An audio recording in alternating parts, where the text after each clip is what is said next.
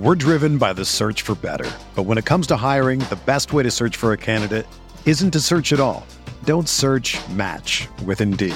Indeed is your matching and hiring platform with over 350 million global monthly visitors, according to Indeed data, and a matching engine that helps you find quality candidates fast. Ditch the busy work. Use Indeed for scheduling, screening, and messaging so you can connect with candidates faster.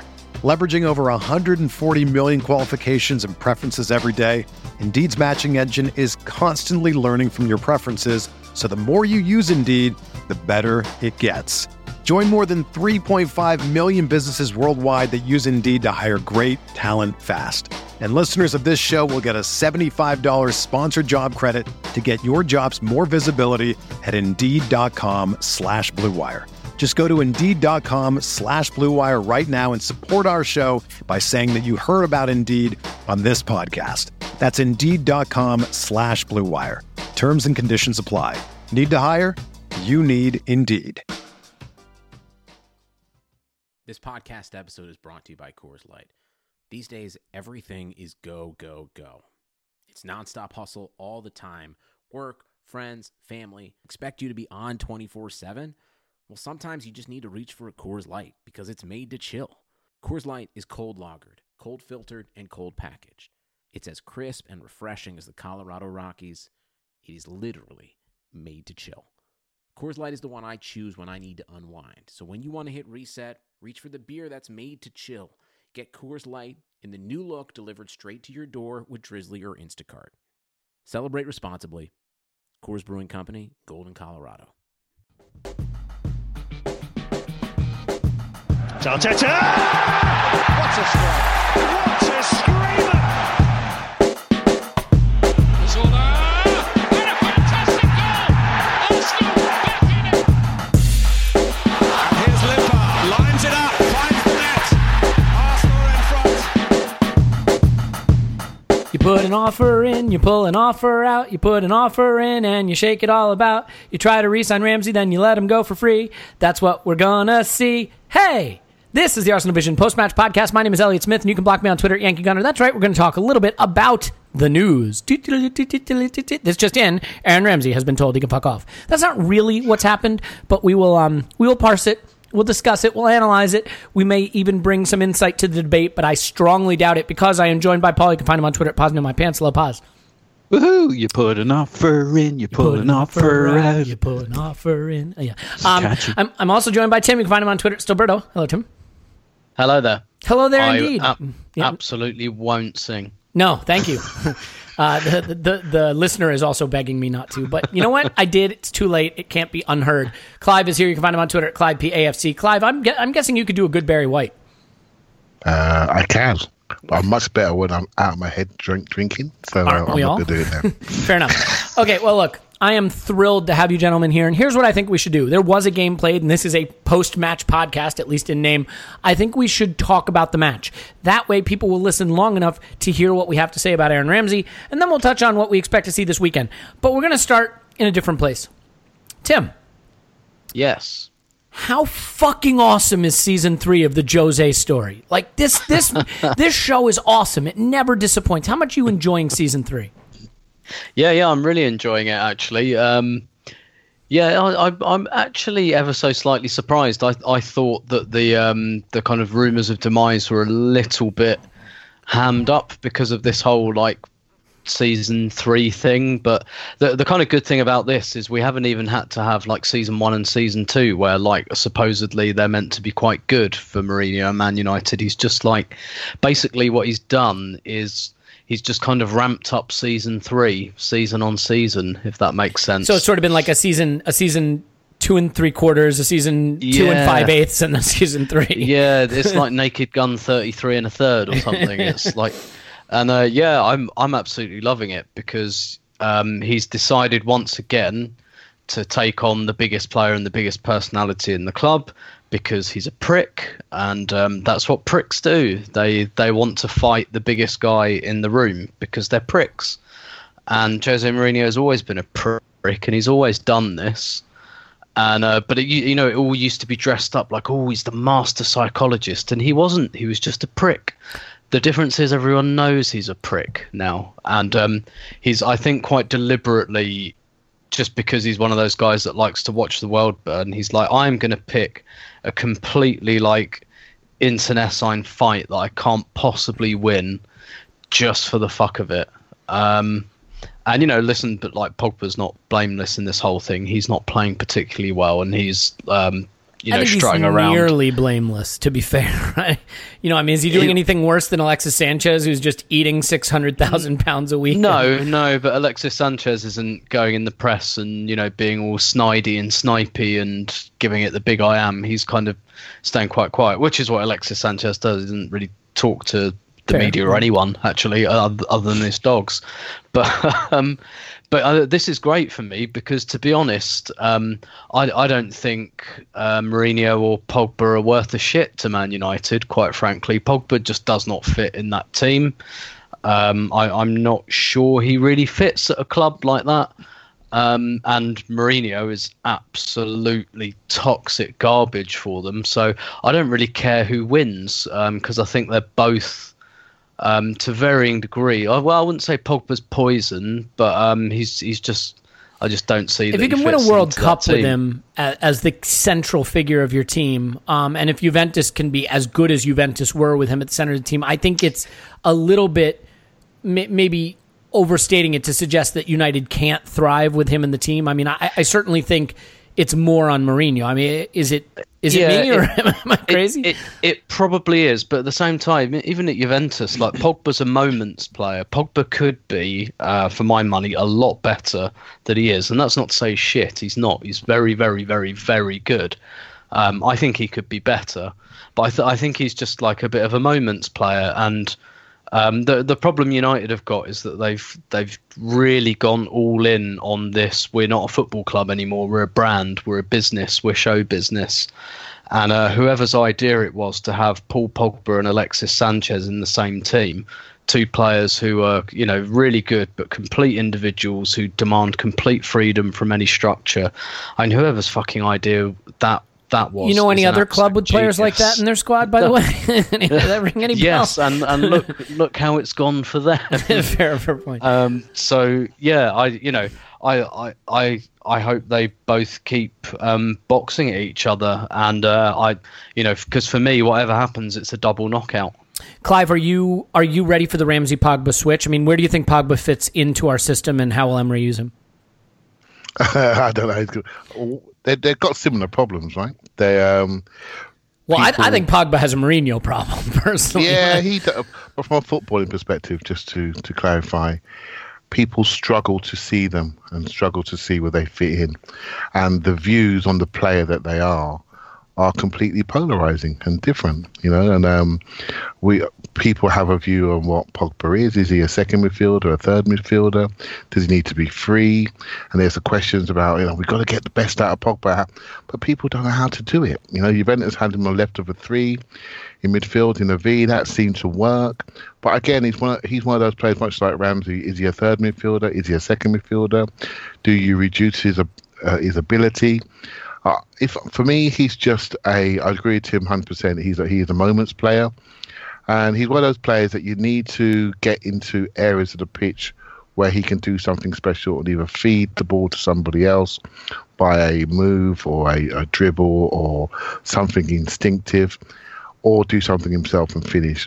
He's slightly different to Ramsey, where he's uh, a little bit more positionally disciplined and he tends to come onto the ball, but they are they, they provide similar problems um, on how they're defined. And if you move them away from a specific system, they become less of a player. I would maybe add Dele Alli into that into that scenario. Play him at the Tottenham system where he is what Emery was trying to do with Ramsey, a presser, a second striker, a ten. You might put him in the England system where he's one of two eights, and we spend the whole summer moaning about him. Is the player bad, or just just the system not quite fit them? Right. So, for me, Pogba's a talent. Uh, I think he's fantastic. Um, you just got to know how to use him and how to deploy him. And I think Mourinho doesn't know how to do that. No, do I'm that. not sure he knows much of anything anymore. And I don't think he wants to because it makes him he makes him a bigger star than him. And I don't think that's what he's all about. Yeah, that's fair. Paul, final final thoughts on Mourinho. How much did you enjoy? Uh, which did you enjoy more, the post match presser after the, the Derby defeat, or the uh, the training ground bust up with Pogba? Uh, the video was great because it was authentic. um, it was just, uh, I guess it was all authentic, but that, that was, you, you really felt you were getting a view into the soul of that squad at that moment. Um, I just think, uh, you know, these guys should take some time to see if they can work things out. A lot of time, a lot and a lot of time. Years. There must be a solution. Yeah, yes, years. years. Yeah, years. Yeah. Yeah. So I mean, All right. it- it- Jose just doesn't. This is what I'm amazed at. I think we all maybe predicted this. I certainly spent quite a bit of time predicting this. I, I didn't actually think my predictions would be this nailed on, but maybe it was just this obvious. I mean, it's just this is everything I and I think everybody predicted Jose would do at United, and it's going better than I thought. Yeah. So Yeah, no, it, it's it's wonderful. Now even this horse Slow thinks he's being crash, He's, yeah. he's being beaten too much. So let's let's move on. Uh, I'll stay with you, Paul, uh, for reasons Oh, that I can't fully Do, do. articulate. Um, let's start with a stock watch. After the Brentford game, give me give me a player whose stock is rising and a player whose stock is falling. Oh, that's a good one. Uh, right, quick. I'm just thinking around my. So, all right, I'm going to go with. Uh, oh, I, I, uh, there's four, five really good ones, but I'm going to go with Iwobi. Um, I thought he was Is doing what? Rising or falling? I assume rising. uh, rising. Yeah. Uh, now I know the problem with all of these is you got to caveat all caveat it all with it's only Brentford lads, but I thought his energy levels drove us forward for the the 70 of the 90 minutes we were actually driving forward, not the 20 minutes we weren't.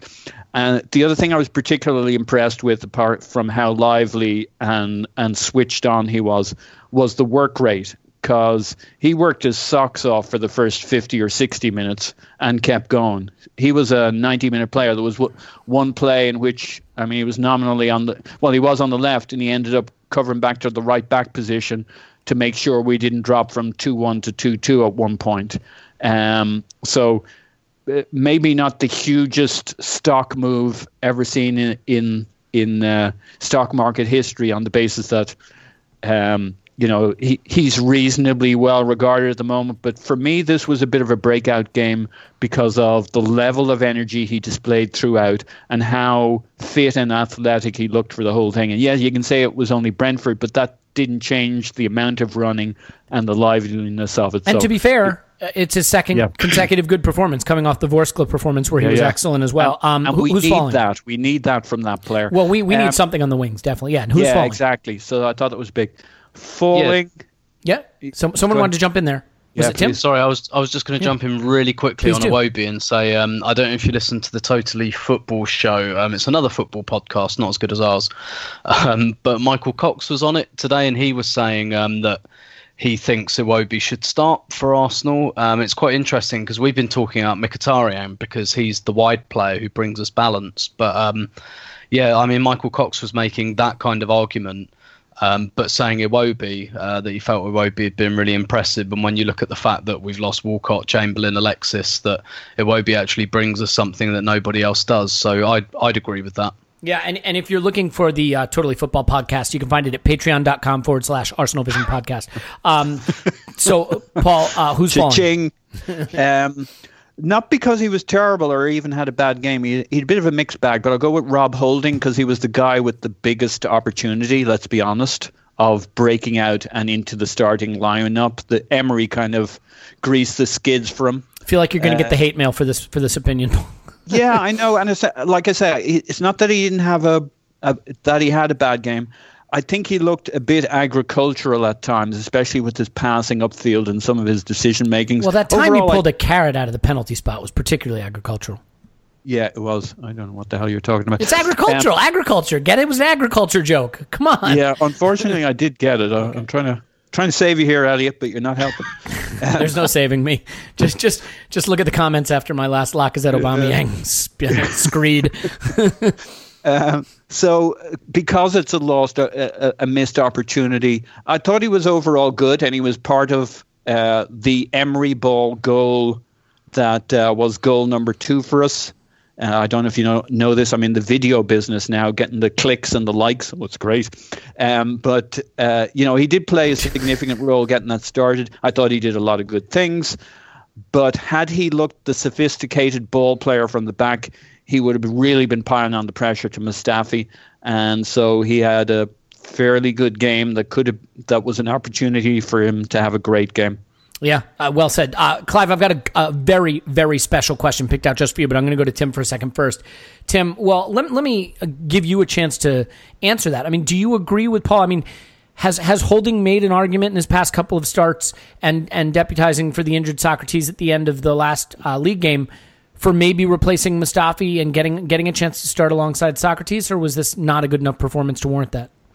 I, I don't think this was quite good enough to warrant that, but he's clearly put the question mark there. Now, obviously, Sokratis got the injury, um, the other, and it, and it sounds like he's going to be back for Saturday. But um, Emery mentioned it, didn't he? He he kind of singled him out pre-match um, as someone who had a big chance. Um, and and that's quite interesting. Um, I mean, to um, get it, past it Mustafi, like... you don't have to be Maldini. You know what I mean? Like no, Mustafi no, had no. another bout of vertigo in this game as well. Yeah, yeah, precisely. Um, and I, you know, they they went they went for another centre half, didn't they, this summer? And you know, uh, the, that's probably more likely because um, you know Mavropanos is is one of our four centre halves, and and he's really lacking in experience, but. Um, yeah, like definitely, uh, Holding was someone that Emery singled out before the game and mentioned and said that you know he had a big chance, and that's that's literally quite telling. I think you take that at face value. Yeah. Okay. Well, last little bit. I mean, is there is there someone who did impress you then in, in this game? I mean, let, let me ask you about Smith Rowe mm. real quick because I thought he he was unlucky to maybe not get a goal or an assist on that one beautiful break. He showed more pace than I thought, and I just thought his running and his movement was really exciting. But it did have a whiff of the Carabao Cup performance off it that you might remember from like the likes mm-hmm. of Carlos Vela or um, there was another midfielder who wound up down the leagues whose name I can't remember at, at the moment. Um, in that it was filled with energy and running. It's the guy he, you can never remember, isn't it? It's that guy. It's that exact guy. Um, I've it, heard this before from you. It's the I'm gonna, guy that ended up down the leagues. He, I think he had a double barreled last name too. Anyway, point is, I mean, do, do you think Smith Rowe um, impressed in a way that brings him closer to, to first team reckoning, or impressed in the way that our youth in the past have in the Carabao Cup? Uh, I I don't think he's done his uh, his cause any harm. I, th- I think he looked. Um, I mean, it was it was. I thought it was a fairly unremarkable seven out of ten performance, which in many ways is is quite enthusing for someone, you know, who hasn't even really played much under twenty one football. Um, he's come straight from the under 18s. He's you know he's not skipping the under twenty one level because that, that's where he's playing this season. But you know he, he hasn't had a lot of games at that level. So uh, for him to just come in and do like a seven out of ten job, because I think sometimes you can get you know young players who give you the kind of right, this is the game of my life. I'm going to give you like the, and we've seen that before plenty of times, haven't we? In this competition, as you alluded to, yep. you get like this is the game of my life. Um, I'm going to give you like eight, nine out of ten, and then that's all you'll ever see of me. Whereas, I don't know, Smith Rowe looked a little bit more like um, I wouldn't I wouldn't go as far to say as he belonged, but that he yeah. he he he felt like this isn't going to be my only chance. Like I'm I'm going to get there. And, you know, not not with like a sense of complacency, but um, yeah, I, th- this isn't going to be my only shot at the first team. I'm I'm comfortable with the fact that um, I'll I'll play again, which uh, which I think is great credit to him. I, I, mean, I think the person whose stock rose the most, though, to be quite honest, was Danny Welbeck, um, mm. and not. Oh, you mean the guy who scored the goals? yeah, yeah, good, good shout. I mean, what what was quite it was too pleasing, obvious for me. damn, damn, it's a deep cut. What was what was quite what was quite pleasing about Welbeck was that he got on the end of things, whereas I always think of Welbeck, um, you know, generous, very generously slow, so as like a good build-up player, but actually both times he was doing kind of what a centre forward does. But you know, we're we're having we're having all these discussions about how unbalanced Arsenal's attacking, and again, to reiterate, I think mo- all of us at some point have said to differing degrees that Mkhitaryan's the one that's got to come in.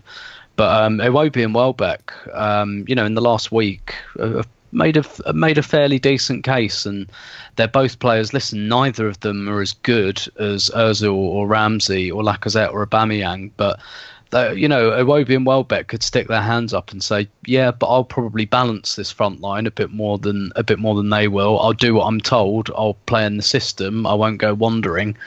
Um, and and I'm not saying that's enough to get them in per se, but again, it it just it just puts a little question mark there for the manager. Sure. Yeah, look, look Aubameyang's better than Elneny, but if we needed a, a, emergency defensive midfielder, you wouldn't play Aubameyang there over Elneny. I mean, you have to play yeah. the players that work in the positions that you need filled. So now I'm going to send it over to you, Clive, and I have a very special question picked out, as I alluded to. Um, so I hope that you will listen to it this time. Okay, here it is, Clive. For the next two minutes, talk about whatever's on your mind.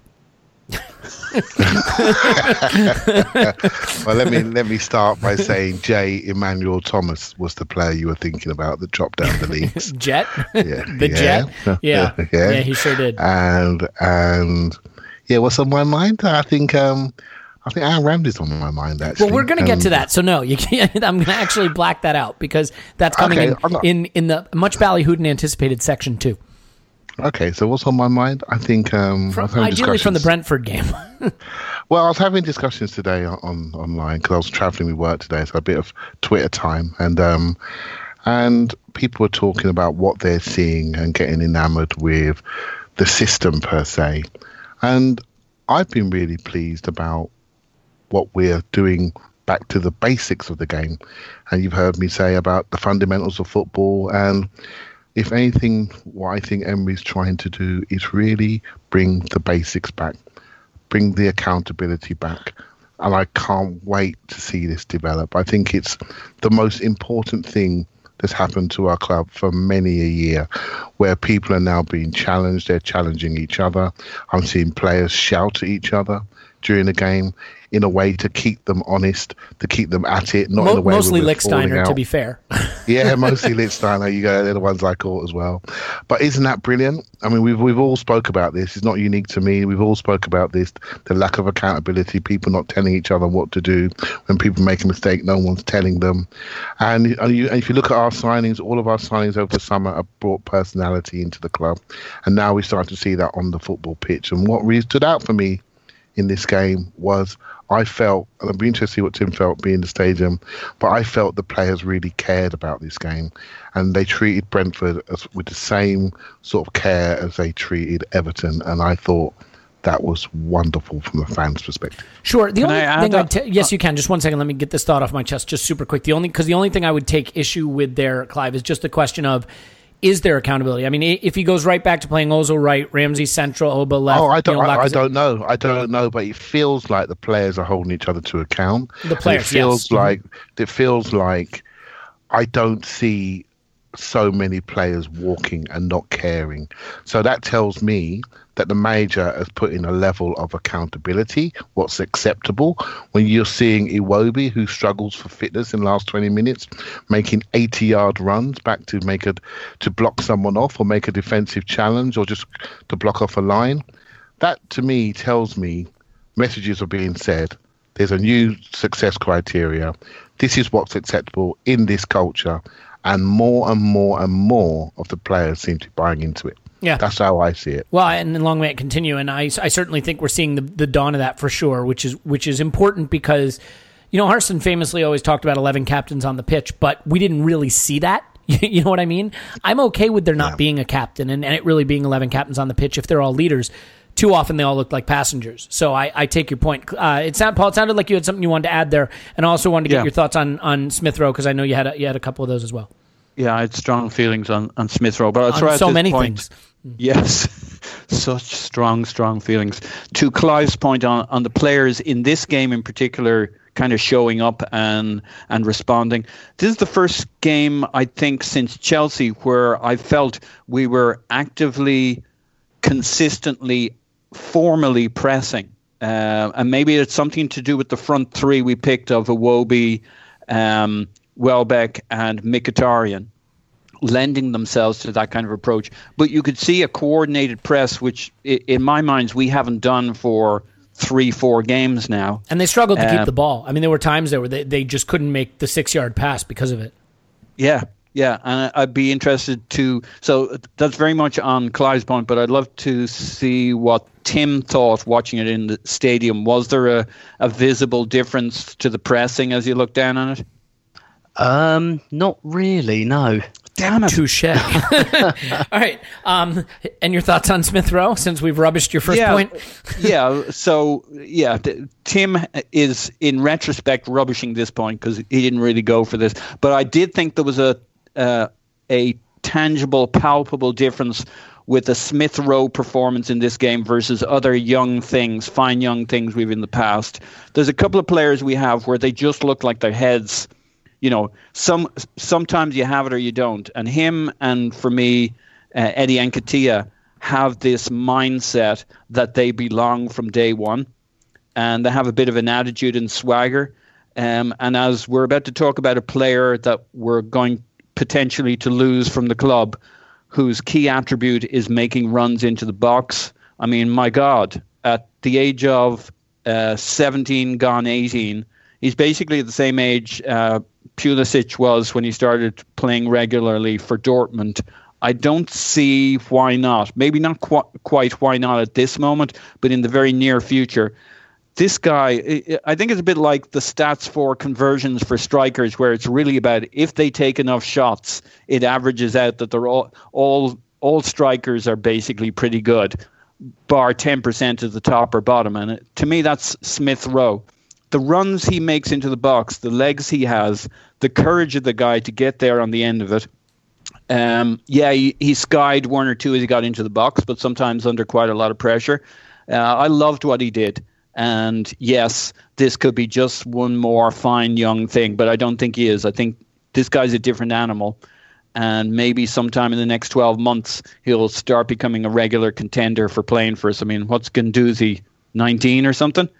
Um, so if you got the, your head screwed on right, and where I might have some concerns, not about Maitland Niles' abilities, I think he's a brilliant footballer and athlete.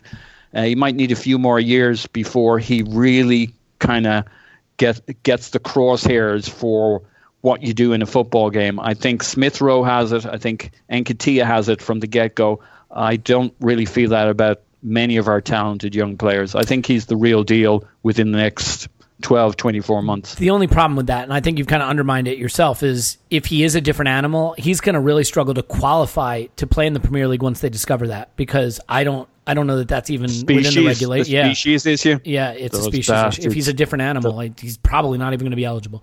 Um, Tim, there are times when I watch Arsenal and I think I must be taking crazy pills. Uh, there are times when people listen to me Same. and they, they agree. Yeah. Um, so we start with Leno, who is the guy who's good with his feet, immediately tries to uh, air kick it into his own net, and then spends most of the game going long. so what the fuck is happening? Please help me yeah. understand. So he um so what I quite like actually, and I I thought this uh, against Vorskla. So I, yeah, that that first aberration aside, I mean he's clearly more he's clearly more of a, a footballer um, than Cech is, and and I think the way you can tell that first of all is the way he always offers himself again for the pass. So I do think some of our defenders have been dumping Cech in it by giving him like really shit passes on his right foot, but at the same time, Leno as soon as he moves it he makes himself available. He offers himself again, which is you know just a, a, a little thing that Cech doesn't quite do. Um, the the thing I like about Leno's distribution is that he he knows when to go long, and the reason he knows when to go long is because um, the the thing he's got that Cech hasn't um, in these scenarios is that he's already scanned the pitch while the ball is rolling to him. With Cech, Cech has to like really concentrate on stopping the ball, controlling it, and then he looks up. Um, and that takes quite a lot of time as well, which usually means all his his options are exhausted. Leno knows what he's going to do when the ball comes to him, and sometimes that means getting rid of it. Sometimes you don't have an option, and uh, I, I I've actually quite liked that. I, th- I and I know it's it's something we're all looking for because we've all been told that um, Leno's very good with his feet, and we've seen that that perhaps Cech isn't always. Um, although I think that's been slightly overplayed, but. Um, yeah, he's he's he's a bit more natural just because he scans his options before the ball reaches him. So as the second it reaches him, he knows what he's going to do. And you know that that second goal, which which I think is the best goal we've scored this season. Um, and that, like really, and it, and it's isn't it ironic that it's with our second string um, that we really we finally get the kind of well no actually we we scored a goal didn't we playing out from the back against Chelsea um, so perhaps that's a bit unfair but uh, it was it was quite nice that it was like our second string who haven't really played together who who really got that kind of um, that really nice goal from back to front. And you know, uh, Leno had a, a part in that because he, he he played a nice ball out to um, was it who was it he played it out Lichtsteiner. to? Lichtsteiner. That's it. Yeah, yeah. And the first ball into him from Guendouzi was a gem as well. That was between two defenders. So I mean, they really started it off with some balls. It was the classic pull them into us trick. Exactly, yeah. That that was like the culmination of what we've been trying to do, and and Leno was a big part of that as well. So yeah, other than you know that that Cech esque aberration at the beginning, and, and and against Vorskla last week, I I think he's been really good with his feet. Yeah, uh, here's a question then. Um, TV angles can be tricky, and sometimes, you know, I, I'm watching this on a stream, a legal stream. Thank you, a law-abiding citizen here. But uh, it, it can be tricky sometimes when a ball lands in a part of the net where you think, did he did he have a shot at that? I mean, do, do you have any mm-hmm. thoughts on his positioning, his reaction, his possible opportunity to save the free kick? It wasn't in the corner. I can tell you that much. Yeah, yeah, yeah. I do. I've, I have to be honest. I'm not seeing it again. Um, so I've really only got my natural reaction to go on at the time. But yeah, I did think that. I did think mm, that wasn't quite in the corner, and I was I was kind of behind it and diagonal to it. I didn't really have any problem. I don't remember having any problems with his positioning um, per se at the time. He Um, didn't but- move. He was uh, until Yeah. the ball was basically in the net. I mean, he just didn't see it. Exactly. I saw I saw Clive tweet there. about this. Yeah, Clive, you want to come in because I thought you made an, an astute observation on Twitter. So, so what you do when you're a goalkeeper, you, thank you. You can, um, you, you just he just didn't see the ball, so he, he didn't position himself to a position where he could see the ball being struck, and so he didn't move until the ball was past the wall, and it was too well struck a shot, so it beat him. I think he expect. I think there was an issue in the wall. I heard James talk about this last night that the Welbeck sort of turned away and it went past his head or something like that. I didn't notice that so much, but what I did notice was he couldn't see the ball when it was struck, and as a goalkeeper, you have to see that. You have to see the trajectory early, and then one day you can make your move. And it was just too late. That's why it looked pretty amateurish, right? So although he's experienced at 26, he's still very inexperienced, and the, and the little details like that he needs to iron out before he's our first team goalkeeper. Yeah, I, I would say that you know there were things he did well in this game, but probably I mean Tim fi- finishing with you, not a performance that will force him into the reckoning yet, right? No, no. Yeah, I think that's fair to say. Uh, so, Clive, la- last point on this game, we haven't really talked about him at all. The couple players we haven't talked about, we haven't talked about El- Elneny, who I think in both of these games that he's started has been very Elneny. He's been fine, and fine is fine, you know.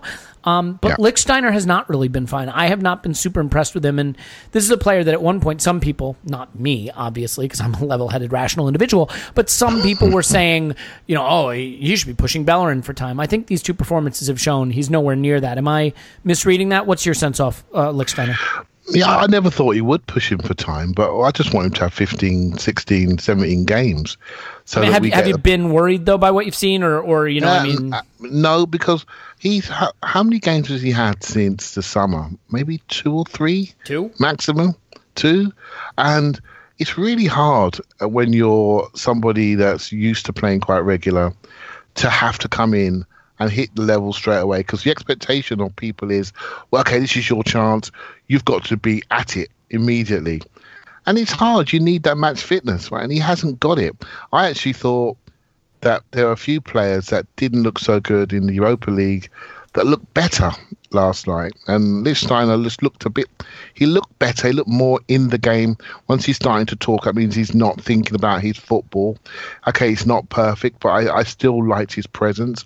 Elneny, again, I thought was very, very average last week, but I thought he looked better. He worked harder. He pushed himself to exhaustion. And I, and I liked what you can see a curve there, right? So, and you'll see that curve the next time you have a, a Europa game, game again, and the depth of the squad will be there. So, eh, I, I'm not worried. I think his impact will be felt much like when Peter Cech first came in the dressing room and as well as on the pitch for certain games. It's interesting his comments today about fine details, work on the details in training all the time. So we'll get back to our level. And I love reading stuff like that because that means there's a focus in the dressing room and they're working towards a target and they know as a group what the targets are. And we need people like him to change the culture. And in my opinion, I've wanted that changed, and I want to see less of what we saw before. This easy ozy run where you like attitude, which I don't like, and run when you like. This guy's going to keep us on a level. And now, if and Tim's a historian, he looked back into our into our best teams of recent times. We always had a player like that who would remind people of their responsibilities, and, and I quite like it. Yeah. Well, let's close on this game by saying simply this: me, stupid idiot Aubameyang and Lacazette should be battling for our starting center forward position. You, Galaxy Brain Genius, Danny Welbeck is our leading scorer.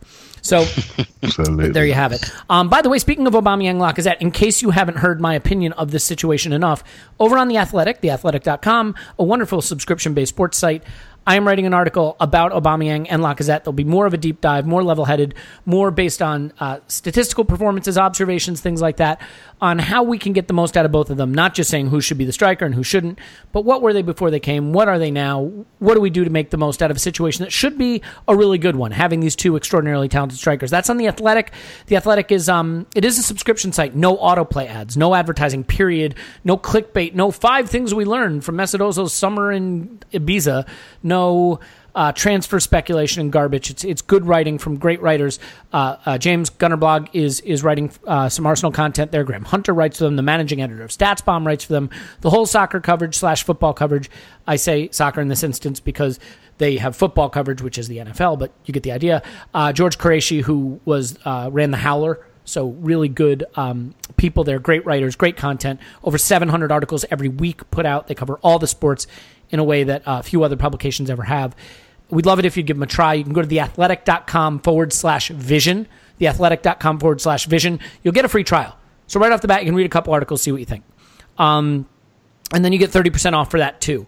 So, you know, I know everybody's subscription dollars stretched thin, but if you like reading good quality articles and no ads and no autoplay stuff, you have to go to The Athletic. They're great. So here's what we'll do. We'll take a break. Uh, we'll tell you about a little bit of beer the best beer, the only beer, the beer you should be getting, Beer 52, of course. And then when we come back, we will talk about Aaron Ramsey and the curious case of the disappearing offer. But right now, it's time to tell you about our favorite monthly craft beer discovery club. In fact, it is the world's most popular craft beer discovery club, beer52.com. You're going to want to go to beer52.com forward slash vision right now. The reason you're going to want to do that is you're going to get a free case of craft beer. Free. A free case of craft beer. You're even going to get a copy of Ferment Magazine, and a snack. So you're getting all that for free. Just pay £2.95 shipping, and you'll be upgraded to free next day shipping, which is great.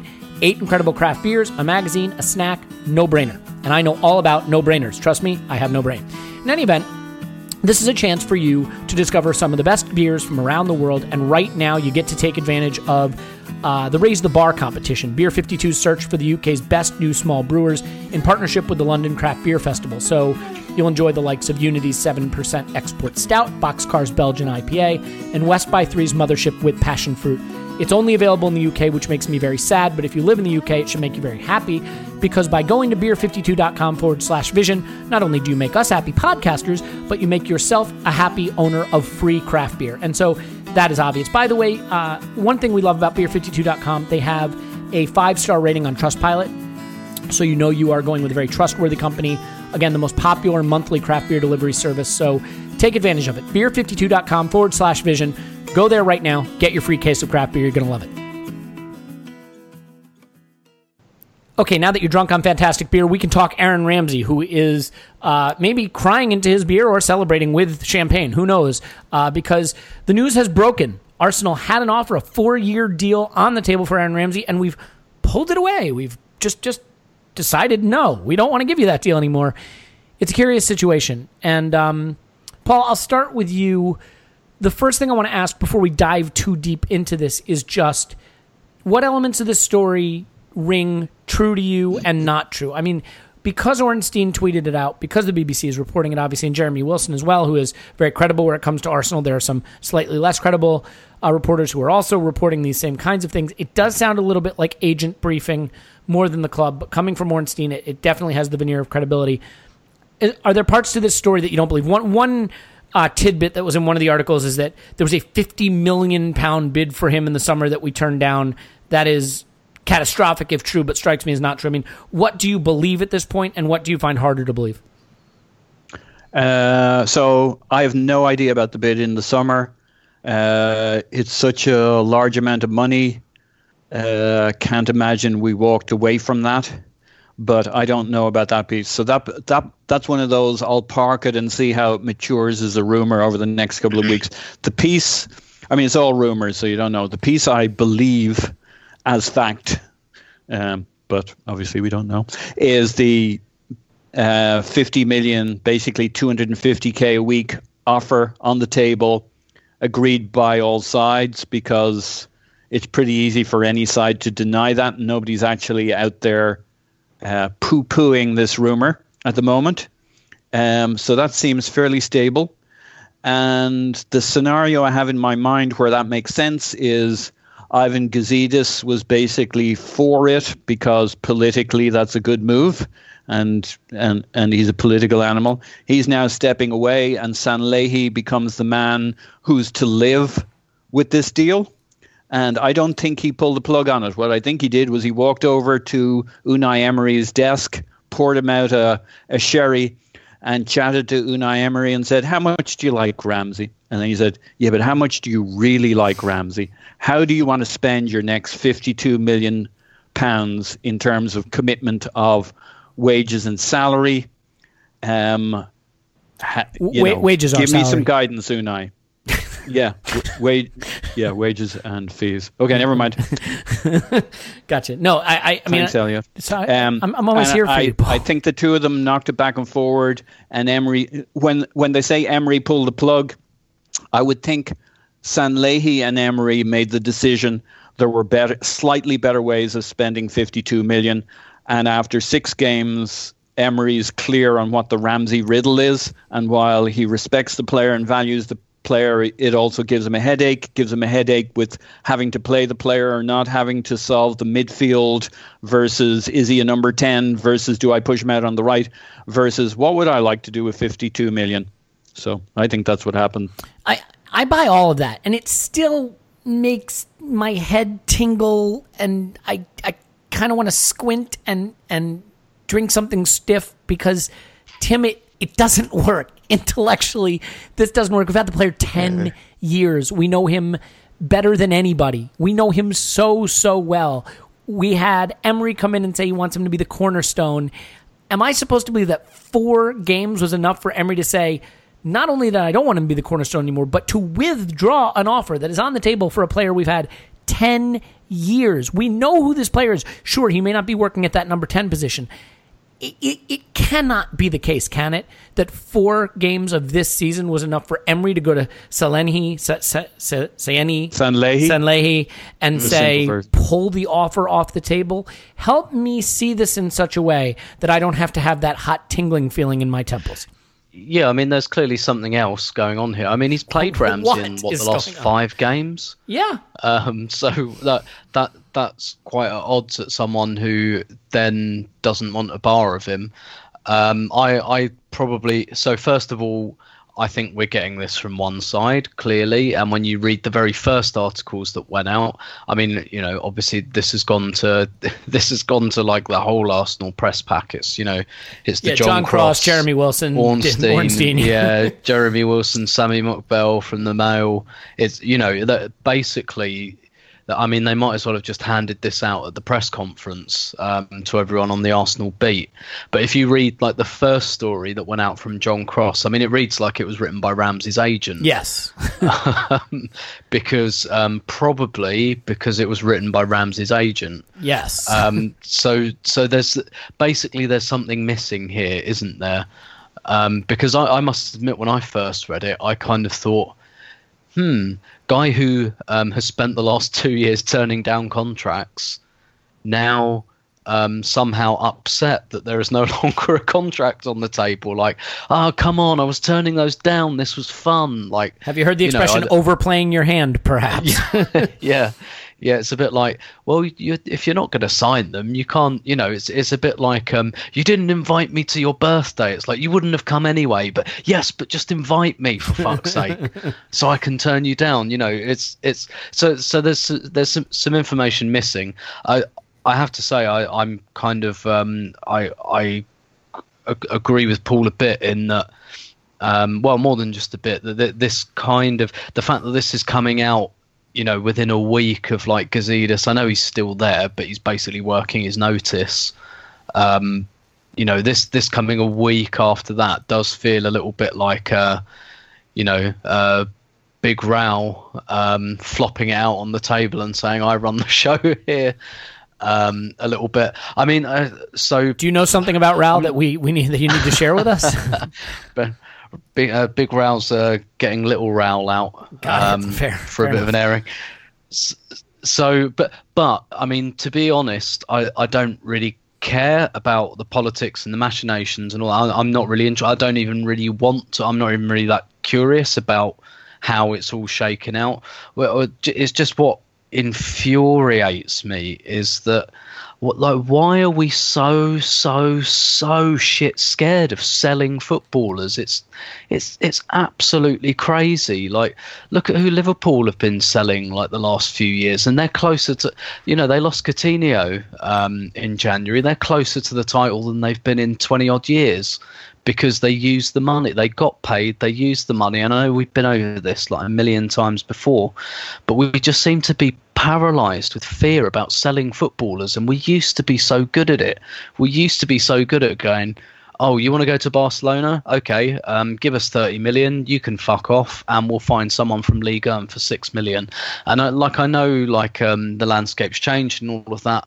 I mean my reading of it culturally with arsenal is that arsene wenger got so so weary with the transfer market because he wouldn't accept any help but it was more than a one person job that he just felt like I you know I, I must keep everyone because if I don't keep them then fucking hell I've got to go and buy someone and that's a real pain in the hole. Um, you know a, phrase that really jumped out at me about two years ago when he was asked about Jack Wilshere's contract and Jack Wilshere was like at Bournemouth, and and you know they were asking him about selling him, and he said no, we must keep Jack Wilshere. And then he was asked about Kieran Gibbs, and he said we we must keep Kieran, Kieran Gibbs. No, we must fucking not. Like they, they you know they were like squad players. It's like you, what like there's. And, and to be you fair, know, listen, does he? I'm- I'm gonna- do you have to kind of say we must keep them just because they're your players and you want them to hear that? I mean, I do, yeah, maybe, but I don't know. I, I took it quite at face value, given We um, backed which it up with be- our actions is the problem. well, that's a Yeah, good point. yeah, and, by, and by the way, I, And I'm gonna- you're- go ahead. Yeah, sorry. So, sorry, I'm just going to. I'm, I'm just going to make it like I know. You know, the economics is more complicated than this, but basically, look at what happened last year. We we tried for some reason to hang on to Chamberlain till the death, but we used the Chamberlain money to buy Aubameyang. Like, what better case could there be for sell high and go and fucking buy someone someone else? And I, I, I felt like this summer was the right time for Ramsey to go um, you know, mute, like completely mutually acceptable. It's the right time for him, probably right time for the club. We're overloaded in that area. We've got other areas of need. We're low on cash because we've been really bad at selling players, and I just, I just felt like it was a bit of um, a, a kind of a a gift horse we looked in the mouth and now we're going to lose him for free.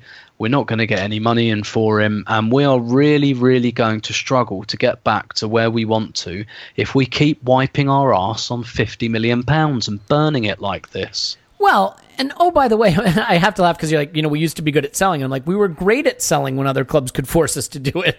Um, you know, maybe that's what we need. We just need clubs to come take our players off our hands so we don't make our own mistakes. But Clive, I mean, we did this last season with Ozil and Sanchez. We let them both go into the last season. We didn't sell either of them. We paid the crap out of Mesut Ozil. We wound up swapping Alexis, and that that's a, it looks like a half decent bit of business.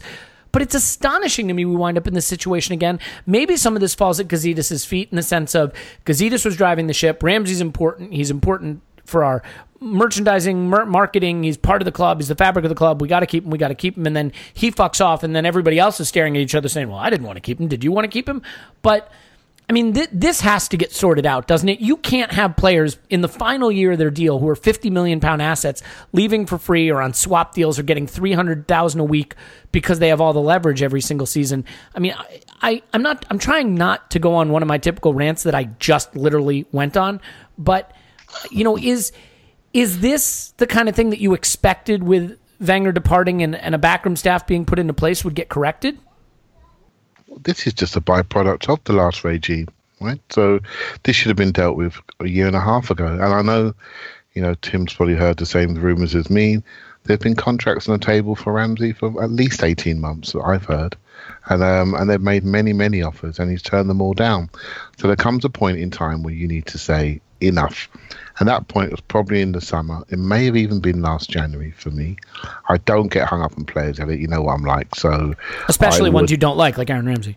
Well, I, I think we need to, we need to think I'm about just keep this. doing that like- bit until he's gone. we need to think about this differently. We need we've got we've got too many players that stay too long, right? And um and we need to be selling them at the right time. And you know, we can sell Patrick Vieira, we can certainly sell Aaron Ramsey. I mean, what are we doing, right? So we're we're not talking about high level productivity here. I don't care what anyone says. Um, from a footballing Starting aspect, to come out. uh, from a footballing aspect, he has got talent. From a stylistic aspect, from a tactical aspect, and if we're talking about taking Arsenal to the next level, I don't. I've never felt that he was a pedestal player. I just felt he was a good player that's got good talent that needs a specific system. As a club, all of this just makes us look smaller. Uh, it just makes the whole badge look smaller. It makes us look vulnerable. Since we moved to the new stadium, we be we were vulnerable for financial reasons. Then we had some money, and then like anybody who has too much money, they do stupid things with it and they take their eye off the ball. I think Wenger absolutely agree with him 100%. Did not want to deal with the sharks that are out there. Basically decided to keep the people around him that he liked and he made it comfortable. And this is just a byproduct of that regime. I think we've got two more players in contractual situations, maybe three. I think Cech will potentially go at the end of the season. I, I don't see Arsenal offering him a new contract, but he des- he deserves to go on a free, and that's that's a good free. He's been he's been good value for us, and and then we should prepare in the ground for the next goalkeeper. Danny Welbeck feels sloppy to me. Lots of injuries. He's in the last year as well. And Aaron Ramsey, this has been in the post for, for 18 months at least. So I'm not surprised. It's just disappointing. But what has been promising is there have been a number of contract signings this year from players that maybe not everyone was quite surprised they got extensions, which means we're modernising. I mean, just look at the Calum Chambers one, for example. None of us really expected that second contract, but it's there. That tells you there's a different regime that are protecting their assets. I mean, not many people are impressive on any, well, he's 50 50, shall we say, but he's got a contract. He's there. He's an asset we've now got captured. So things are changing, but I'm afraid Ramsey and Welbeck and, and maybe Cech up to a point are part of the, the legacy Arsenal. And from now on, hopefully we'll see a different team shape up. Yeah, and let me stay with you just for a second, Clive. I mean, remove withdrawing an, uh, an offer is a big move. I mean, I, I realize it may be, you know, the problem with a story like this is that offer may have been on the table and then taken off the table after he just stared at it for four months. I mean, like, let's put it this way. Let's say, Clive, I'm going to give you an offer. Um, you know, I'll give you $10 to come mow my lawn and I put that offer on the table, and after six months, I haven't heard from you, and then I withdraw the offer. The headline could be Elliot withdraws offer. I mean, Yeah. the offer that was withdrawn may have been one he was never going to take, but what do you think could have precipitated the decision to remove it? Is it an effort to say, okay, we're taking a clear direction now that we're moving beyond Aaron Ramsey? Do you think Emery was involved in that decision? It's kind of odd considering how hugely he talked about Ramsey's influence and the importance of it going into this season. I mean, for you, how significant is the detail of withdrawing an offer, and is that a clear, definitive decision to move beyond Aaron Ramsey now? I, I'd like to think so. I think every from the moment we started to see Smith Rowe and Guendouzi and Torreira come into our midfield, that's three players that really maybe six months ago we never thought we'd see on the pitch, right? So, and I didn't even know two of them even existed, right? So, and now we've seen them. I'm not stressed about setting up our pitch. I'm not. I'm not stressed at all. We've got an 18 year old, a 19 year old, and a 21, 22 year old. And it's a sign of how quick things can change, right? I mean, you sign an 18 year old from League Two or 19 year old from League Two, and suddenly four games in, you're like, here's the future of our club. Things change very, very quickly. You don't have to go Very out and quickly. sign Verratti or Pogba to think your your club has changed. You know. Very quickly, uh, I'm always talking about this. I never get hung up on talent because I didn't know who Torreira was in, in, in May. I just didn't know. World Cup, there he is. You see him, you think he'd look good for us, and, and he's in he's in our team, and we all love him. Guendouzi, I didn't know who he was, and he plays he plays very much like a young Aaron Ramsey. The second midfielder, dashing player, lots of energy. Position he drifts to the right rather than drifts higher up. Similar errors, but you know he's he's all heart, very energetic, a lovely flourish to him. What's there to worry about here? Well, what we need to do is show a little bit more maturity and plan this a little bit more. So for me, I'd like to think his position has been weakened by the new people coming around him. That's made him not so valuable. It's, it's and that, I think it's a football decision. He is not as well, Well- positioned and lost leverage since these players have come on board and performed to the level that they're performing. And Smith Rowe is only gonna get massively better. His Yeah. his line of trajectory is so high, and and my my sort of personal favourite is is Maitland Niles, and we're just forgetting about him. You know, and when he comes into the scene, we've got another player. So from a football perspective, I'm not concerned, and we should be reinvesting what we should have got into other areas where we know we need upgrades. Except we didn't get anything. Well, we may get we may get something in January. I think we will get something. Well, all right. So so that's let's finish with that then, Paul. And by the way, I mean I will say that there may have been some of Emery here who said, you know, in my mind I saw Ramsey being able to play the ten and trigger the press, and Ozil being fine on the right wing. That hasn't happened. We have a three hundred fifty thousand a week commitment to Ozil, who only seems to work at ten. So Ramsey no longer really fits what I'm trying to do. I mean, maybe there's something to that. I, I don't know. But Paul, I mean, how do you see this playing out? Signs abroad for free in January and just peters out his season.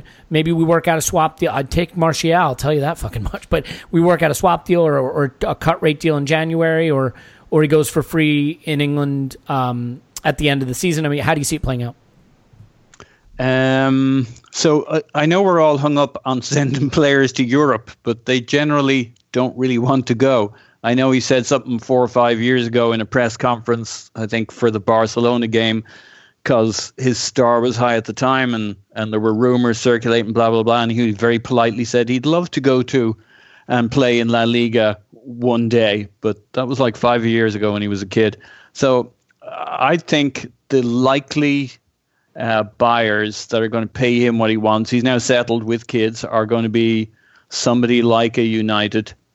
Um, now, maybe the once bitten, twice shy, as we just uh, we screw them over on Sanchez, ha ha ha. So maybe that's not politically the most attractive option, but I would think Everybody knows League- United just does whatever the agents tell them to do, so it's okay.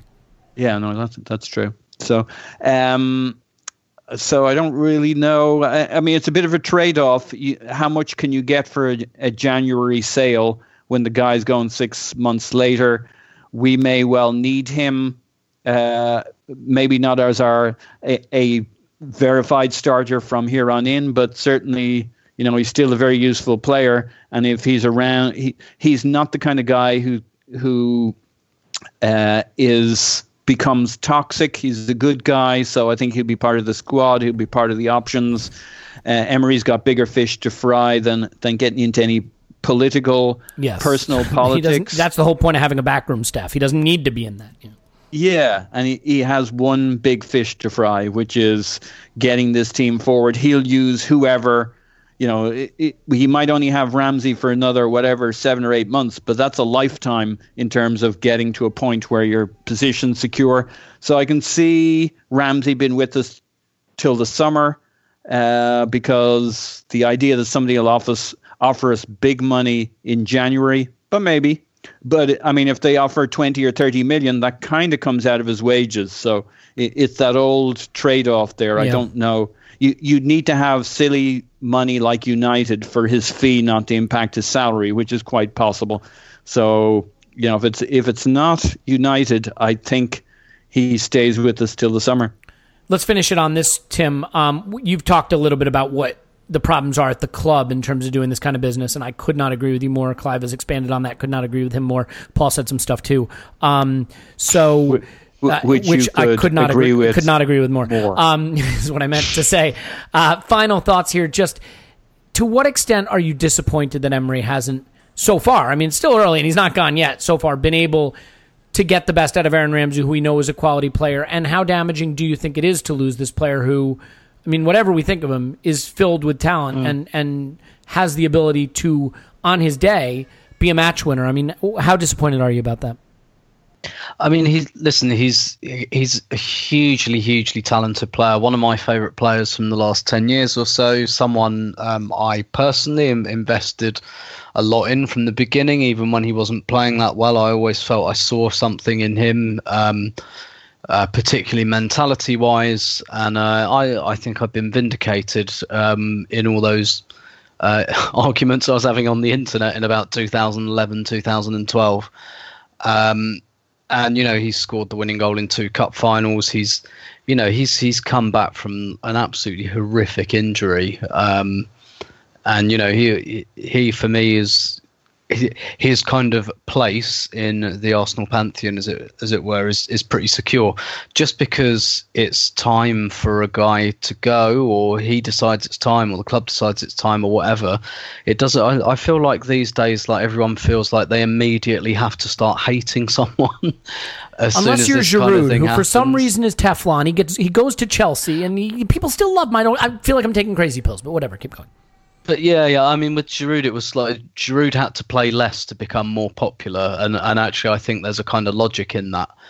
Um, people people didn't like him when he was playing all the time, but when he kind of did what he was good at, which was coming off the bench, almost Fellaini style, um, you know, less is more with Giroud. But anyway, you know, um, so with with Ramsey, I, I don't I don't feel any like um, I don't think there's any need for any acrimony or anything like that. Um, it just it, it comes to a natural time. I felt the same with Chamberlain. Um, I I liked Chamberlain a lot. I don't think he quite developed into the player I thought he might or that he could, but it was fine. I, I didn't want to like threaten his family on Instagram because he wanted to leave the club.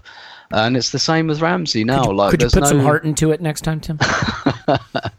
there's there's like people are me and, and it's uh, to to some extent it's it's understandable people are protecting themselves and stuff and it's like oh I never liked him anyway or but but you know it's it's just I think it it probably should have come to a natural end in the summer um so I, and in terms of replacing his skill set I d- I- don't think we need to now. I think that's why it's time.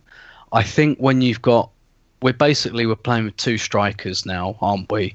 Um, whether we do that permanently, I mean, think you know things can change. We started the season with the Aubameyang and and when you've got one striker, Ramsey's incredibly useful. When you've got two, I, I think less so.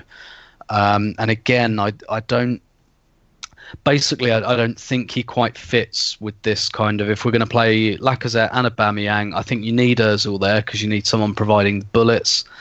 And and Ramsey doesn't quite fit in there. You saw it with the. I know it's a, it's a brilliant assist for Aubameyang on Sunday against Everton, but he's in Aubameyang's way. And then you look at Lacazette's goal last night, and he nearly like blocks the shot because he got gets in in the way Lacazette's way. Yeah, You He- know my thoughts on this, mate. I've been saying yeah, yeah. ages, and and listen, and listen that that over time that might iron out. But what the fuck is the point if he's going to leave at the end of the season? There is no point in investing the time in him working out how to play with Lacazette and Aubameyang when he's not going to be here in like seven months or so. So um, I I'm not like disappointed in terms of because I I was even though he's one of my, my favourite players, I was all for selling him in the summer because I felt like it's what needed to happen. Um, but I, I, don't feel any ill will towards him. I don't think he's done anything particularly wrong. Um, I, I don't necessarily even think it's massively his fault that he doesn't particularly fit in at the moment. It's just there's other guys doing what he does. Um, and that that's not you know that's not his fault. It's not because he's an idiot or because he's selfish or anything like this. It's just all of his strengths, I think, are better accounted for. Mm-hmm. Um, and his and now. his weaknesses are quite similar to other players in our midfield. Yeah, and that, yeah, and that's and that's an issue. He's just a modern footballer, Tim, looking after his yeah. family, right? That's all he is, and he's trying to get the best deal for himself. I could pile in on him. If you know, when are we doing that in the spotlight? Are we still doing it? Because well, I, well I, the, the fans voted for Mesut Ozil, so I wanted to do it on Ramsey, but now maybe it's too late anyway. So it looks like we're doing an Ozil one. But also, Saddle like up. how how how like um just a final thought how contradictory and stupid are we as fans that like we get upset when a player sees his contract out like oh that's really disloyal um, you know, like pl- players can't win um, a lot of the time if they see out their contract, and obviously they do not. You, you know, you're denied a transfer fee. It's oh, you bastard. Well, Van Persie made damn sure he left a year before his contract ended, and um, yeah, I don't think I don't think anyone thinks that much of Robin van Persie for doing that. So and the Hazard yeah. is, in, is in. He's got one year in the summer to go. Yep. And do you think he's going to sign a contract this year, or do you think he's going to nope, use that that's, to go somewhere? It's just it's just modern le- football, mate. Isn't it? it seems yeah, weird yeah. to me that more and clubs don't do the hey, we'll re-sign you for, with a with a release clause thing. I mean, you know, kind of the way Liverpool did it with Suarez. I mean, way, protect the value yeah. of the asset. You know. The, the way sure, it, but mate. the the agent the has a say in that that, and it is cutting into the players' wages. I mean, it is. It's all money. The way to do it is to, to do what Man United have done recently, and what we've done on occasion. We think we did with Cazorla actually you you get you sign someone on a three year contract, but the, and, but you have an option for the fourth year, and then you start to negotiate with one year to go maybe, and then you say, okay, you're not going to sign. We're going to take up the option. That puts two years onto your onto your contract, and now we'll sell with two years value. And that's what you need to do. You need to do this when you're signing them. We're using options a lot more where you don't need to negotiate for the option because it's already part of the contract. Yeah, that's clever. So Man United do. They're called. I got to say though, or, it's or still all money.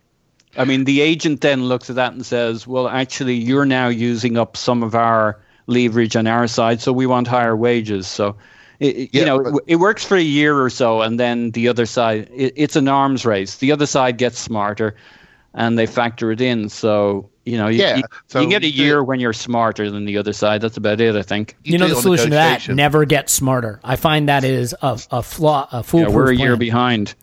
never get smarter. Um, okay, look, I think we should leave it there. Now, here's the thing: I did want to do a Watford preview, but then I remembered on Patreon.com forward slash Arsenal Vision podcast, Tim does extraordinary previews every week for the Premier League matches. And not only did he do them, but professional graphics editor Laszlo Fulop does the graphics for them now, and they look phenomenal. And I'll level with you. We want you on that Patreon. We need you on that Patreon. You can handle the Patreon.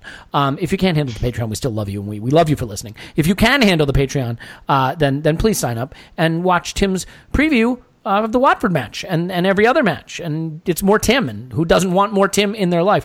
Um, coming in October, we will be giving away another Arsenal shirt. It'll either be Ramsey or Mustafi. Just kidding. Kidding. I kid. I joke. It's what I do. Uh, we have In the Spotlight, Mesut Ozil coming up on the Patreon, and so much more. Uh, we are having a ton of fun doing this and a ton of fun engaging with you guys on the halftime show. That's been awesome. We'll have one this weekend for the Watford match, uh, assuming someone on this podcast is willing to come on and talk to me about it. And hopefully it'll be 5 0 on the way to 10 0. We always joke about the, end of the pod. That's coming up soon. Pause, uh, pausing in my pants. That's Paul. He's on Twitter. Hello. Woohoo. Tim's on Twitter at Stoberto. Thanks, Tim. My pleasure as always. Clive is on Twitter at Clive. P A F C. You know what? I, I have been getting some hate mail more than usual. I'm going to do this again. Paul's Twitter handle is Poznan in my pants. Tim's mm-hmm. is Stillberto. And Clive's is Clive P A F C. Thanks, Clive. Thank you very much, my son. You're welcome, Dad. My name is Ellie Smith. You can block me on Twitter, Yankee Gunner. Give us five star review, five big stars, five stars, not one, not two, not three, not four, but five full stars. And uh, you know, we will talk to you after Arsenal ten, Watford.